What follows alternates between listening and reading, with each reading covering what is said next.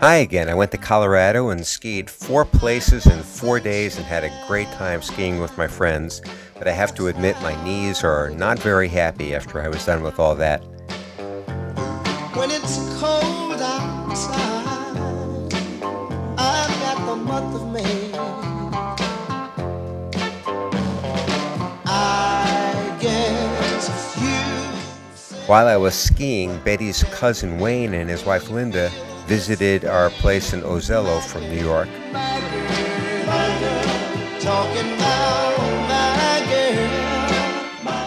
Kayaking remains the thing to do around here, but the spring tides are now allowing us to get out and sail some days.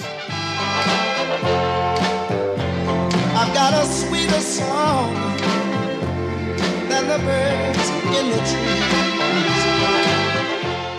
Until next time, peace.